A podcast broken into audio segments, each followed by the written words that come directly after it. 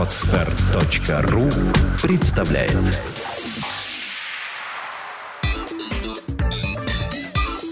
Black and White. Подкаст о практическом пиаре. Здравствуйте, меня зовут Ника Зебра, и вы слушаете подкаст о практическом пиаре Black and White. Это программа для практикующих пиарщиков, руководителей компаний и всех тех, кому интересен мир публичных коммуникаций. Сегодня у нас в студии Виктория Рыжкова, координатор проектов и фандрайзер благотворительной организации «Ночлежка». Здравствуй, Вика. Привет. Вика, ты работаешь в «Ночлежке» сколько времени? А, с 2009 года я работаю как сотрудник, ага. и с 2007 как волонтер. Расскажи, пожалуйста, какие проекты вы реализуете? А, ну, ночлежка, как любая благотворительная организация, конечно же, помогает а, людям, которые нуждаются в помощи. Mm-hmm. В нашем случае это бездомные. А, и мы осуществляем несколько проектов. Это гуманитарные проекты, направленные на то, чтобы просто люди не умирали на улицах. А, это проекты именно социальной и правовой поддержки, когда люди приходят, и им нужна помощь, не знаю, оформить документы, получить mm-hmm. паспорт э, и там отстоять, допустим, свое право на квартиру, если это была махинация. И, ну, естественно, проекты, связанные уже с, расп- с распространением опыта, так как мы одна из первейших организаций на территории а, постсоветского пространства, которое стало заниматься бездомными. И у нас уже такие огромные наработки за 23 года, что мы с удовольствием делимся опытом с регионами. И понятно, что отдельную часть занимает пиар и фандрайзинг, потому что наша тема не популярна, и нам очень сложно найти поддержку, поэтому мы все время вынуждены рассказывать о том, что мы делаем. Вот к вопросу о непопулярной теме. Я понимаю, что мой вопрос сложен несколько с точки зрения этики. Общество привыкло к тому, что там, работает с детскими домами, да? оно привыкает к работе с брошенными животными, хотя там до сих пор перегибы и серии «У нас люди плохо живут, что мы да. за животными будем?». А, бездомные и инвалиды – это две такие темы, которые, скажем так, обществом не совсем принимаются, даже скорее отторгаются. То есть это так или я ошибаюсь? Есть какие-то сдвиги сдвиги в этом? А, ну, на самом деле, сдвиги есть. Я э, могу сказать, что по сравнению, например, с э, 2009 годом, когда я только-только пришла в, неком... ну, да, то есть в некоммерческий сектор uh-huh. именно как сотрудник и стала смотреть глазами не волонтера, а уже человека, который в этом несколько разбирается, я поняла, что все ужасно что все хотят помогать детям, все хотят помогать э, бездомным животным, но, кстати, по статистике бездомным животным хотят помогать больше, чем детям. Mm-hmm. Потом идут дети, потом, значит, идут инвалиды, пожилые люди, и только потом идут бездомные. То есть это самая непопулярная э, категория помощи, но я могу сказать, что на самом деле ситуация меняется, а, так как у нас э, стало формироваться гражданское общество, да, то, что тебе mm-hmm. сегодня, то что, то, то, что сегодня этим называется. И люди поняли, что можно сколько угодно сидеть и рассуждать о том, что кто-то плохо работает или кто-то что-то делает, но если ты сам не, ну, никак не вовлекаешься в процесс а, а, то ничего не изменится, да, то есть поэтому люди стали там собирать продукты, там в детские дома, и, ну, да, ну, вот, ну, как обычная помощь mm-hmm. детям, да, то есть, например, в нашем случае а, у нас есть волонтерские проекты, да, когда люди там помогают либо кормить бездомных, да, либо раздают им вещи, либо оказывают свою помощь именно как профессионалы, потому что мы стараемся, а, чтобы все наши проекты были на высоком уровне, да, и для этого нам нужна помощь, например, высококлассных юристов или того же самого дизайнера, чтобы людям было приятно смотреть, там, не знаю, наш годовой отчет. Угу. А если не секрет, почему ты сама выбрала столь сложную тему? Ой, мне кажется, что это будет, наверное, смешно звучать. На роду было так написано, то есть потому что а, мой брат старший, он был волонтером этой организации. Я не знаю, как он сюда пришел, но в какой-то момент мне стало интересно, чем он э, занимается, и я решила пойти с ним, собственно, и так и осталось. Да, то есть сначала я была волонтером довольно активно, я тоже там раздавала одежду и еду бездомным людям, потом я поняла, что мне интересно делать всякие разные акции и искать для ночлежки там какие-то деньги, да, на участвовать или там собирать продукты там в каких-то гипермаркетах, mm-hmm. то есть мне было, было, это было очень интересно, и параллельно с этим я стала писать диплом о ночлежке, и вот когда я его почти написала, мне сказали, Вика, у нас освободилась должность пиар-специалиста, приходи к нам. И у меня совершенно другое образование, то есть, и, в принципе, «Ночлежка» — это организация, в которой я выросла именно как профессионал, да, то есть именно как пиарщик некоммерческой организации. А вопрос такой, знаешь, а, оправданный моими стереотипами, да, то есть я работала детскими домами, я работала с животными, сажала деревья, работала с инвалидами. А, страшно не было? Агрессия, а, антисанитария, Или все не так страшно, как нам диктует там телевизионная интернет-картинка? Нет, все не так страшно. На самом деле бездомные, они, э, ну, понятно, что совершенно разные. Бывают очень разные люди. То есть есть среди них и агрессивные, есть неагрессивные. Но на самом деле еще, когда я волонтерила э, на ночном автобусе, да, это один из проектов ночлежки, а, то это было очень показательно. То есть ты, допустим, приезжаешь и просто там раздаешь э, бездомным горячий суп в тарелке, uh-huh. и ты прямо видишь, как они рады, что ты им просто улыбнулся. То есть им на самом деле настолько не хватает человеческого тепла и контакта, что просто твоя улыбка там и пожелание приятного аппетита просто преображала человека там на следующие сутки, пока не приедет другой волонтер и не скажет то же самое. Поэтому страшно не было, антисанитарии тоже особо, особо никакой нет, потому что э, ну, во-первых, мы начали, в приюте начальнички же за этим следят, потому что uh-huh. за нами, в свою очередь, следит Роспотребнадзор, который, в общем, а, не упустит возможности, да. Лишний сделать... раз постучать по шее. Лишний раз постучать по шее, да. И поэтому мы очень трепетно относимся к тому, чтобы в приюте была чистота, и uh-huh. люди, которые там живут, проходят, естественно, санитарную обработку перед заселением, вообще, в принципе, медицинское обследование. Поэтому у нас, конечно, нет никаких да, там не, ну, не было никаких прецедентов mm-hmm. того, чтобы сотрудники заболевали, например. Ну, если речь идет об уличных бездомных, то есть понятно, что там могут быть разные заболевания, да, то, как правило, просто ну, волонтеры, например, работают в масках и в перчатках, но в масках по желанию, в перчатках всегда. То есть просто какой-то здравый смысл. Ну, да, понятно, да. То есть у тебя есть какие-то, ну, какие-то элементарные правила, да, собственной безопасности, в данном случае именно там собственной безопасности здоровья. Mm-hmm. А сейчас что входит в твои задачи в ночлежке? Сейчас в мои задачи входит в основном привлечение денег, но э, мы стараемся работать с бизнесом, начинаем, хотя нам очень тяжело это дается. И в основном э, я занимаюсь привлечением частных пожертвований, да, то есть и тут очень активно пересечено с пиаром, потому что мы активно работаем с прессой. Когда мы говорим о том, что есть ночлежка, я могу по отчетам от разных платежных систем, с которыми мы подключили, смотреть о том, как, ну, да, то есть как, насколько сильно увеличиваются пожертвования. То есть когда ну, организация есть в поле информационном, mm-hmm. тогда у нас есть пожертвования. И мы даже можем ничего не просить. То есть просто мы можем рассказать, что у нас есть такой проект. А с чем эффективнее работать? С бизнес-сообществом с точки зрения привлекаемых сумм или вот с миру по нитке? А, Но ну, мне кажется, что невозможно сказать, а, а, эффективнее или нет. То есть нам просто проще работать с частными донорами, да, uh-huh. с, с людьми, которые э, могут пожертвовать небольшие суммы. С бизнесом работать сложнее, потому что э, тема бездомности не популярна. Но опять же, например, по ну, последнее время, да, мы э, стали предлагать э, бизнесу за счет того, что у нас большая поддержка в СМИ, да, говорить о том, что давайте мы расскажем о том, что вы нам помогаете. Ну, то есть это не значит, что бизнес там в, в алчно пытается сэкономить на рекламе, потратив деньги на благотворительность mm-hmm. и стать всемирно знаменитыми, но им тоже приятно, да, от того, что, ну, вот мы расскажем о том, что там есть такая компания, а, которая нас поддерживает, да, у нас есть совершенно чудесные там кейсы а, с двумя, с двумя компаниями, компаниями вот после, в последний, ну, Можешь пос, последний сразу? год. Ну, например, у нас есть друзья коммуникационное агентство Next Media, наверное, mm-hmm. которое, о котором многие слышали. А, и история взаимоотношений с ними была, конечно, гениальная. То есть, когда там год назад открылось третье место, я еще не знала, что это коммуникационное агентство, ну, то есть, да, что девушки там, что что их база находится там. Mm-hmm. А я написала Ленаре Петровой с просьбой принять участие в акции. Мы собирали мелочь по всему городу, потому что летом нужно было как-то привлекать деньги. Угу. И мы не надеялись собрать много денег, но мы надеялись как раз занять это информационное поле, которое летом у нас провисает. И, значит, ну, мы установили там копилку, потому что Ленара согласилась, и тут дальше понеслось, да, там буквально потом, через две недели мы сделали благотворительный ужин с Лилианой Модельяни, да, это дизайн, uh-huh, uh-huh. это стилист. А, еще там через два месяца девушки позвонили нам, сказали, у нас там есть партнер, компания Финмар, и вот они хотят заниматься благотворительностью, у него транспортная компания, а вот у вас есть ночной автобус.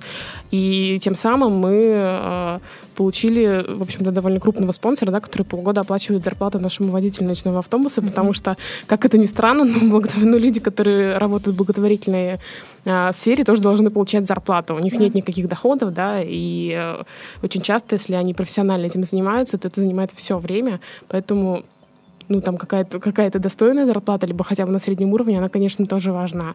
И, соответственно, то есть вот, ну и компания Финмар, с которой мы работаем, и с которой мы именно первыми, наверное, так опробовали такую активную историю, как активный рассказ о наших, ну, как бы о нашем совместном проекте, да, о том, что они подарили нам водителя, то есть было несколько публикаций, мы привлекали их на разные акции, они оказывали нам транспортную поддержку, и понятно, что никто не стал говорить о том, что Финмар — это прекрасная компания, там к ним не полились журналисты, но просто uh-huh. появились упоминания в СМИ. И, например, я точно знаю, что, например, наши волонтеры, когда им понадобится какая-то транспортная помощь, потому что у них все-таки специ- специфическая логистика, они пойдут в Финмар, а они пойдут искать какую-то другую компанию да, и а так как волонтеров у нас много, и партнеров uh-huh. у нас много, то, в общем, это довольно полезно. А если мы говорим о работе со СМИ, достаточно частая ситуация, когда, особенно в регионах, а, когда упоминание коммерческого, ну, спонсора, да, неважно, там, благотворителя или спонсора, оно воспринимается СМИ как реклама, и название компании, соответственно, вычеркивается. У вас не было таких случаев? Ну, понятно, что такие случаи, такие случаи у нас на самом деле большинство. Просто я говорю как раз о Финмаре, а, об этой компании, как о первом случае, когда СМИ в какой-то момент перестали это делать. Угу. То есть, э, но мне кажется, что это на самом деле вопрос подачи.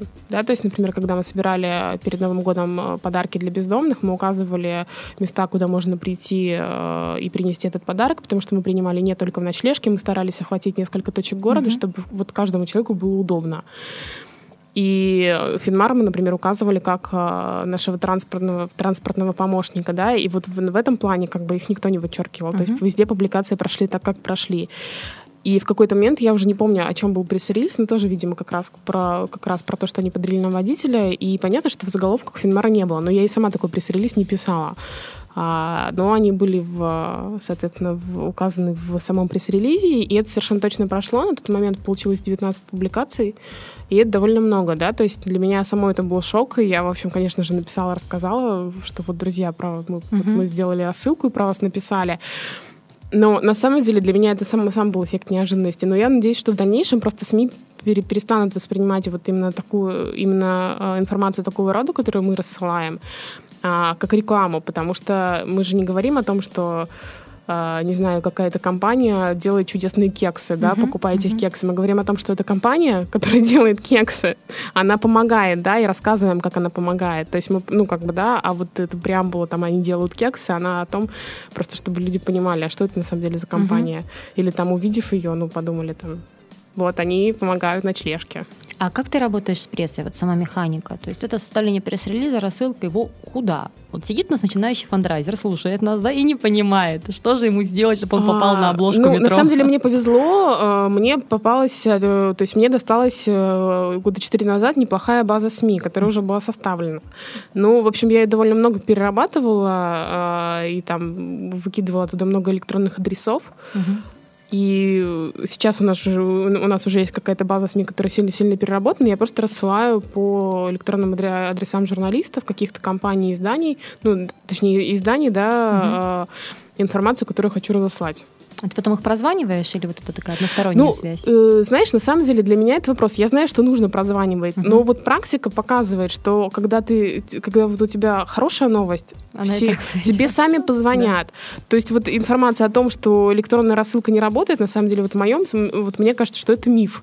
То есть, когда у тебя горячая новость, то есть, например, mm-hmm. когда мы год назад делали ночлежку фест, и за три дня выяснилось, что у нас выступит Юрий Шевчук, да, то есть, потому что мы до этого не могли добиться от него согласия, и, соответственно, в афишах его не было. Это расхватали как горячие пирожки. То есть, у нас была публикация, мне кажется, больше, чем сама наша база. Mm-hmm.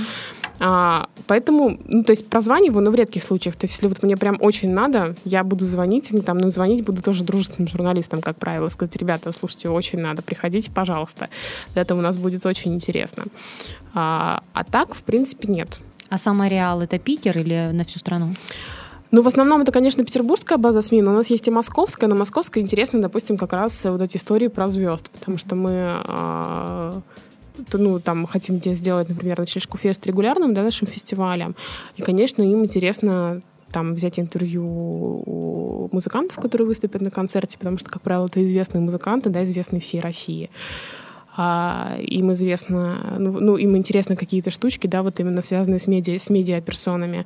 Есть а, а еще, например, даже небольшая база СМИ там с а, с Владивостока, да, то есть mm-hmm. там ну, вот за, за Уралье, да, и юг, но понятно, что они не очень актуальны для нас. То есть они есть у меня в контактах, но я не пользуюсь этой базой, потому что, к сожалению, нет ну, это не целевая аудитория. Ну, там инфоповод, да, просто ну, географически да, ограничен. Да, да, да. То есть mm-hmm. вот максимум, максимум, на что мы распространяемся, это Москва и северо-запад, да, то есть вот там Архангельск, Бурманск, потому что там есть дружественные нам организации, и а, в этих городах ночлежка тоже более-менее известна.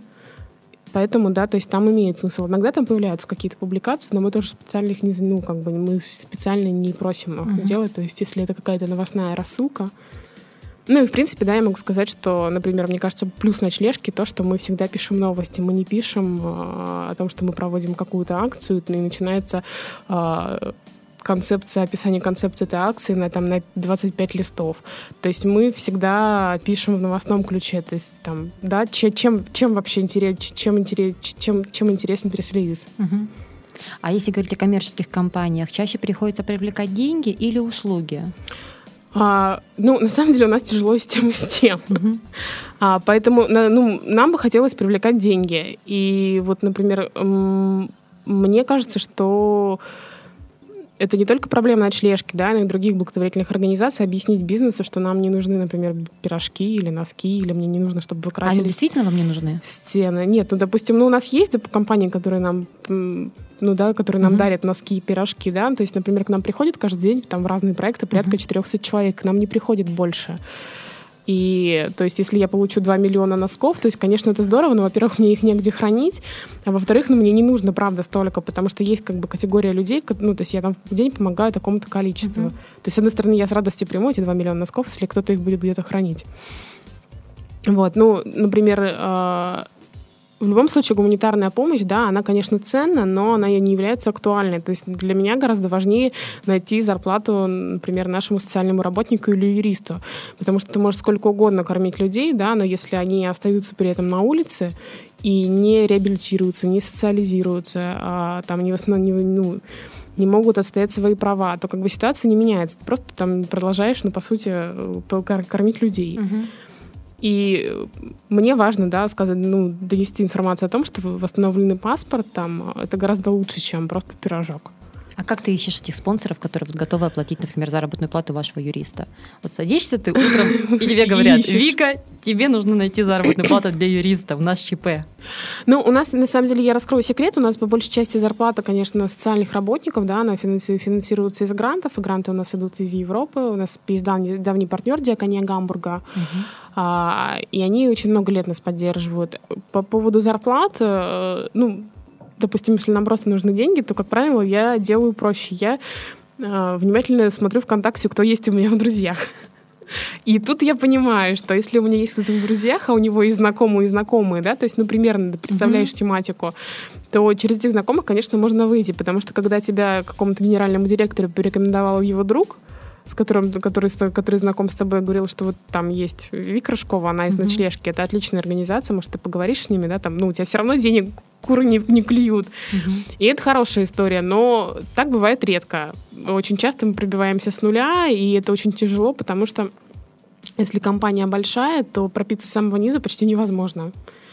То есть все зависает на секретаре, на секретаре, угу. И э, в какой-то момент там тот же самый секретарь по каким-то причинам тебе говорит, нет, вы знаете, мы решили вам не помогать, хотя ты на самом деле не знаешь, была ли это, ну, вилла ли генеральный директор, да, либо человек, который принимает такие решения, там, твое предложение, описание твоего проекта, поэтому я стараюсь, например, добиваться встреч, потому что когда мы приходим э, на встречу, например, ну, допустим, с моим директором или с моими коллегами, там, которые тоже так или иначе занимаются фандрайзингами, и начинаем рассказывать о том, что такое на самом деле ночлежка и кто такие бездомные, а, там с фотографиями, с презентациями, с годовыми отчетами и там со своей историей, то понятно, что люди чаще всего говорят «да».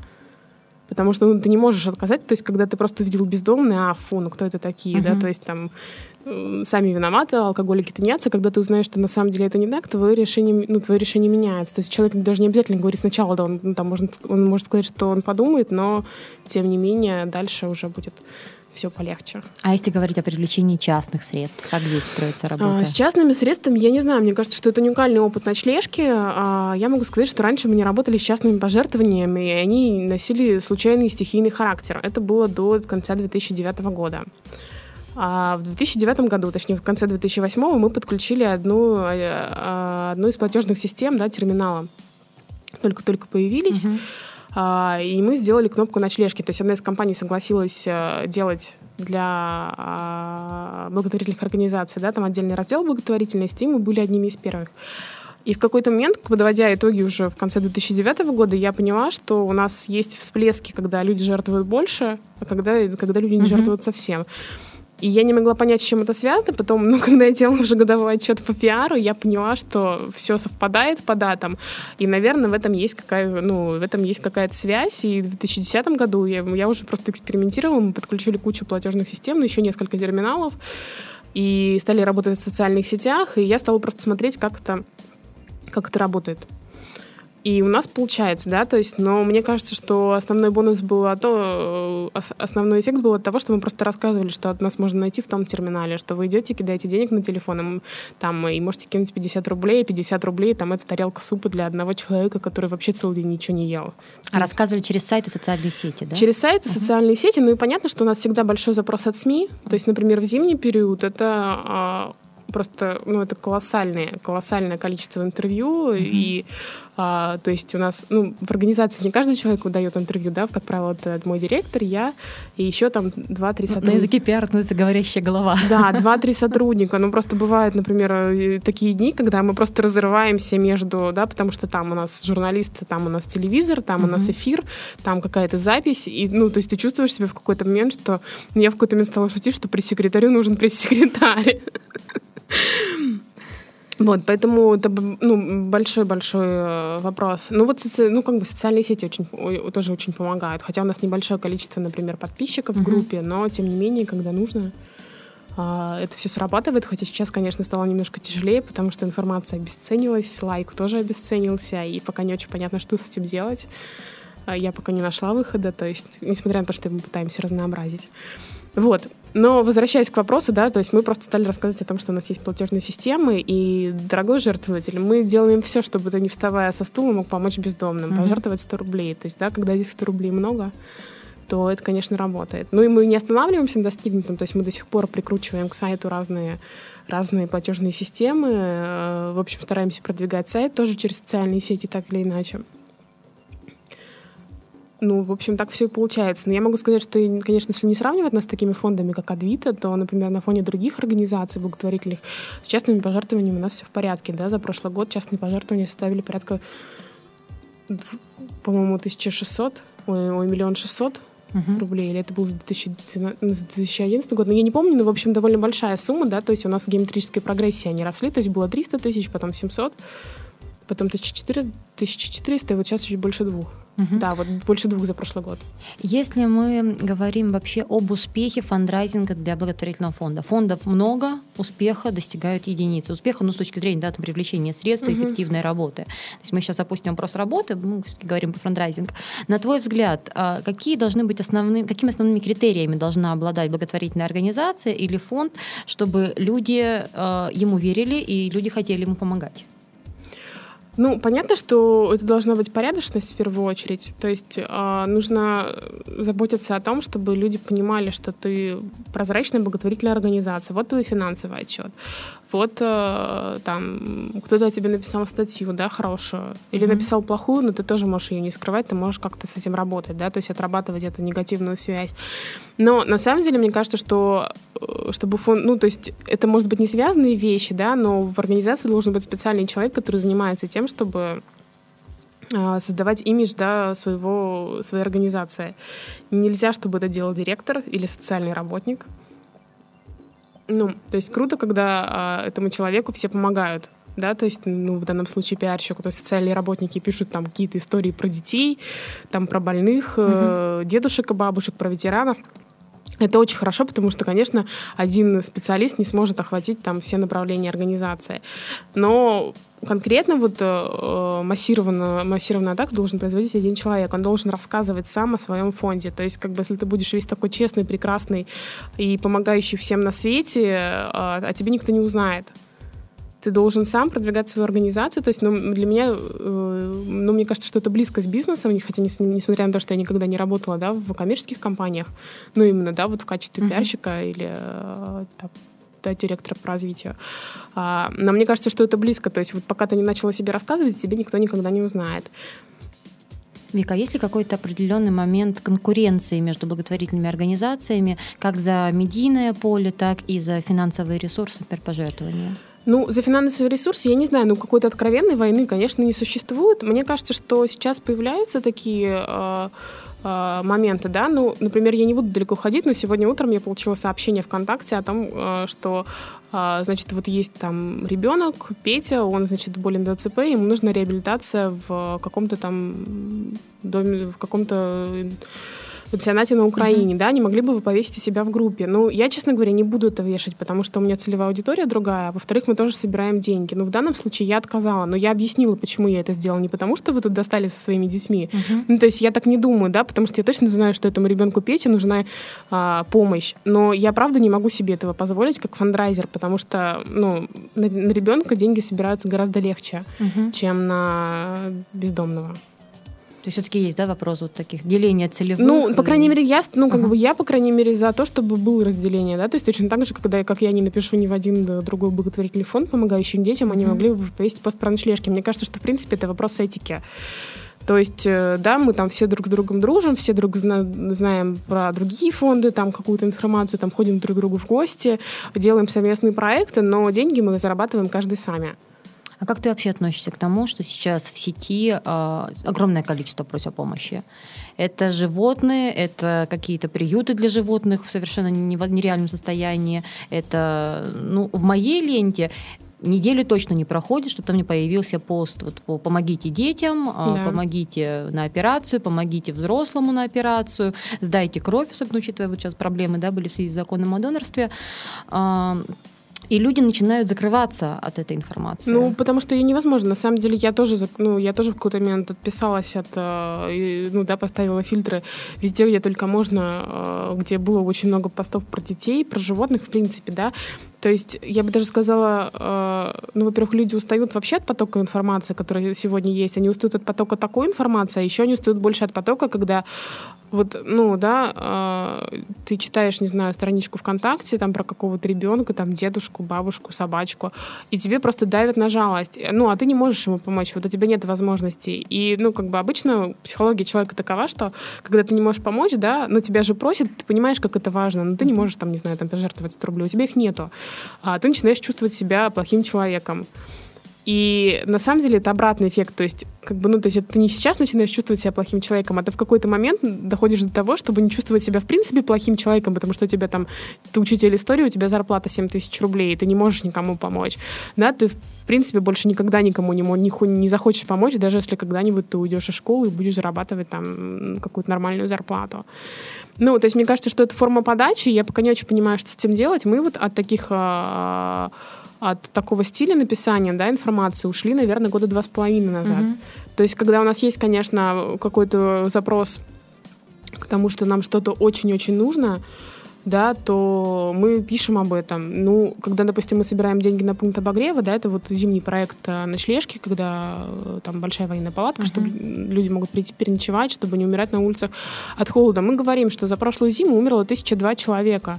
Они умерли сейчас, в 21 веке, на улицах Петербурга, и это ненормально, да, то есть мы оперируем фактами, мы не давим на жалость, что если вот тебе не безразлична судьба, там, или ты не хочешь, чтобы твой ребенок, э, идя в школу, увидел там труп бездомного, то тогда пожертвуй денег, но так нельзя делать. Ну, как бы вот моя позиция всегда, и в пиаре, кстати, тоже была такова, что только факты. Мы должны, ну, то есть я оставляю право выбора человеку. Я могу, конечно, написать какой-нибудь лозунг, там, особенно если проходит какая-то акция по сбору, да, то есть у нее должен быть какой-то задел такой энергичный, гармоничный, в общем, чтобы у человека появилось желание помочь. Но это, как правило, ну, то есть, ну, это не то, что но это не давление на негативные эмоции, не давление тебе на жалости, вот, да, там и не какие-то там прям мольбы о помощи. Mm-hmm. Все должно быть достойно, мне кажется. Вот сейчас, если говорить, там, допустим, о помощи животным, да, вот продолжая эту тему, это, как чаще сообщение, да, там вот возьмите животное на передержку mm-hmm. или помогите. Это фотографии, хорошо, если хорошие фотографии, да. и призыв из серии, если вы не возьмете там в течение трех дней, животные усыпят. Да. Там обычно следует 15 восклицательных знаков и подобная эмоциональность. А при этом есть фотографии м, очень жестокие, э, фотографии, которые вообще там нужно сразу ставить 18+, да, там, бери беременным и с впечатлительным не смотреть, Ну да. а, с, там, с мордами животных, да, там определенные увечья. А, и я разговариваю с людьми, которые постят такие вещи. Они говорят о необходимости вот вывода человека из равновесия, да, чтобы он перестал защищаться, и чтобы вот именно эта информация пробила его информационный кокон. Ну, в общем-то, этот пример применяется и в коммерческой рекламе. То есть любая шоковая реклама. А, эффективность подобной рекламы, а, подобных постов, подобных анонсов, как ты можешь прокомментировать? То есть дает ли оно Ну, эффект? Знаешь, мы никогда такого не делали, то есть мы не, когда не публиковали э, фотографии наших бездомных, которые, например, у которых там сухая гангрена и отваливается нога постепенно, мы никогда этого не делали, потому что, на мой взгляд, это некорректно. Как, э, допустим, человек, который тоже увидит эти посты про собачек там без ножек, без ушей, там в совершенно ужасном состоянии, я могу сказать, что я слишком впечатлительная, и я отписываюсь сразу. Да. Ну, то есть потому что ну, простите, да, ну вот у меня прям аж внутри все, все сжимается. Я не могу видеть это животное, но и помочь я ему тоже не могу. И я не буду это постить, потому что я совершенно, ну, как бы, то есть, ну, у меня это вызывает э, шок, ужас и отвращение, да, то есть я понимаю, что этому животному нужна помощь, но я не буду постить вот такую информацию. Вот, ну, я не хочу, чтобы у меня на моей страничке там ВКонтакте или в Фейсбуке была такая информация. Но вот я не хочу, потому что я полезу и заново ее увижу. То есть, поэтому мне кажется, что это неэффективно. На самом деле история у, вегетариан- у вегетарианцев тоже вот эти вот демотиваторы с э, там трупами животных тоже они говорят о том, что нужно вывести из равновесия, хотя мне кажется, что люди от этого не перестанут есть мясо. Ну, то есть в какой-то момент э, аудитория, на которую это было рассчитано, начнет троллить и говорить, о, круто, там, давайте еще. Ну, это как будто разница посылов, да? Там Да. я не против войны, я за мир. Да. Вика, а что ты могла вообще порекомендовать людям, которые вот только попадают или хотят быть фандрайзером, но не имеют никакого опыта? Это ведь не секрет, да, что на, фандрайз... на, на позицию фандрайзера попадает человек, который там самый активный волонтер. Вот теперь ты еще и фандрайзер. Ну, по факту, на самом деле, да. А, Мне кажется, что человек, который стал фандрайзером только-только, да, Мгм. ему, конечно, имеет смысл поучиться. Но я могу сказать, что, наверное, нет института, в котором тебя учат на фандрайзера, это все приходит опытным путем, поэтому лучше имеет смысл поучиться у таких же специалистов из некоммерческого сектора. Есть Центр развития некоммерческих организаций, да, где проходят разные-разные тренинги. У них есть э, конференция «Белая ночь фандрайзера», ее в этом году не будет, но она будет в следующем. У них есть отличные проекты с э, дистанционные с МГУ. То есть, например, сейчас я, несмотря на то, что я считаю себя специалистом в частных пожертвованиях, учусь как раз на дистанционной программе по частным пожертвованиям. Мгм. То есть, потому что никогда не бывает лишним, даже если ты очень крутой специалист, э, никогда не бывает лишним узнать, а как это делают другие. Ну, потому что ты можешь это использовать в своей практике, да, придавая этому какую-то свою уникальность. В общем, учиться, смотреть по сторонам, ну, не сдаваться, не унывать, потому что первое время руки будут опускаться совершенно точно, потому что куда ты везде, куда ты уже придешь, э, ну, как правило, да, есть какой-то пул бизнес-компаний, которые идут все, и они оказываются... Банки сотовый оператор. да, кому-то уже помогают, и ты, конечно, находишься в, таком, в такой прострации, потому что тебе все отказывают. Ну и кроме того, вот этот переход от того, что когда ты говоришь, ну они же такие хорошие, давайте поможем, посмотрите, какие глазки у этого ребенка, ну ты ни в чем не виноват.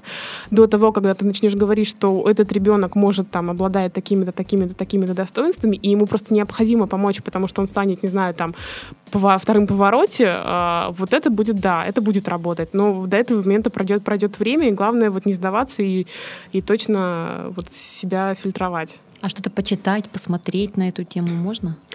А, ну, есть чудесные журналы, а, чудесные интернет-издания про филантропию делают форум доноров, и можно просто набрать в Яндексе, да, там э, журнал благотворительности.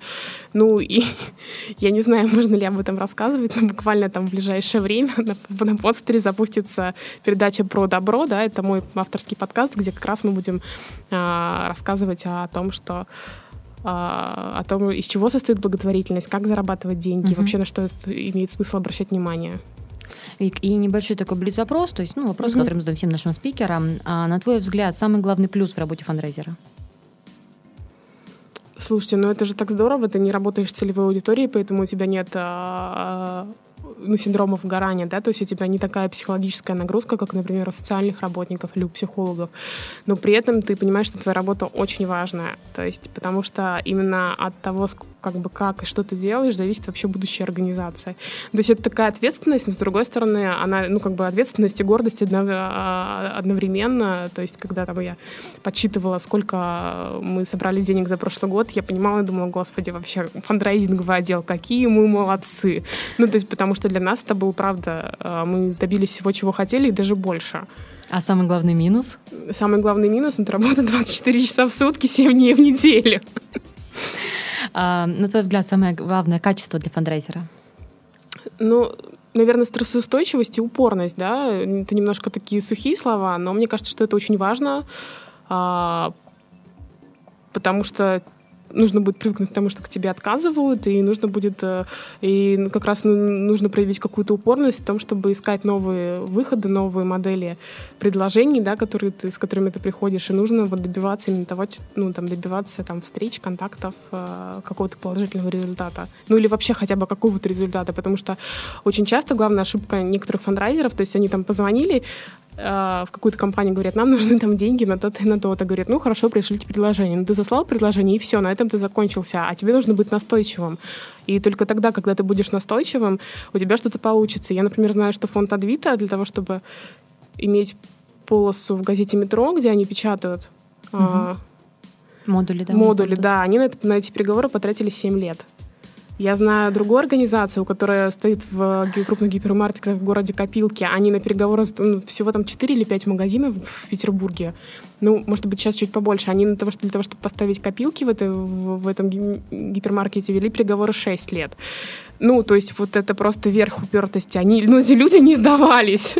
Но, тем не менее, да, сейчас они имеют модуль, как бы, то есть что, что ну, метро, газета «Миллионник». Что, что приносит этот модуль? Понятно, что он приносит деньги и спасенные жизни. Что приносят копилки в, этим, в этих гипермаркетах? Они тоже при, приносят деньги и возможность помогать детям вывозить их на экскурсию. То есть ну, главное, чтобы у тебя всегда перед глазами была цель, зачем ты это делаешь. И вот когда ты будешь об этом все время помнить, у тебя упертости будет хоть отбавляй, потому что ты будешь знать, что вот эти люди действительно нуждаются нуждаются.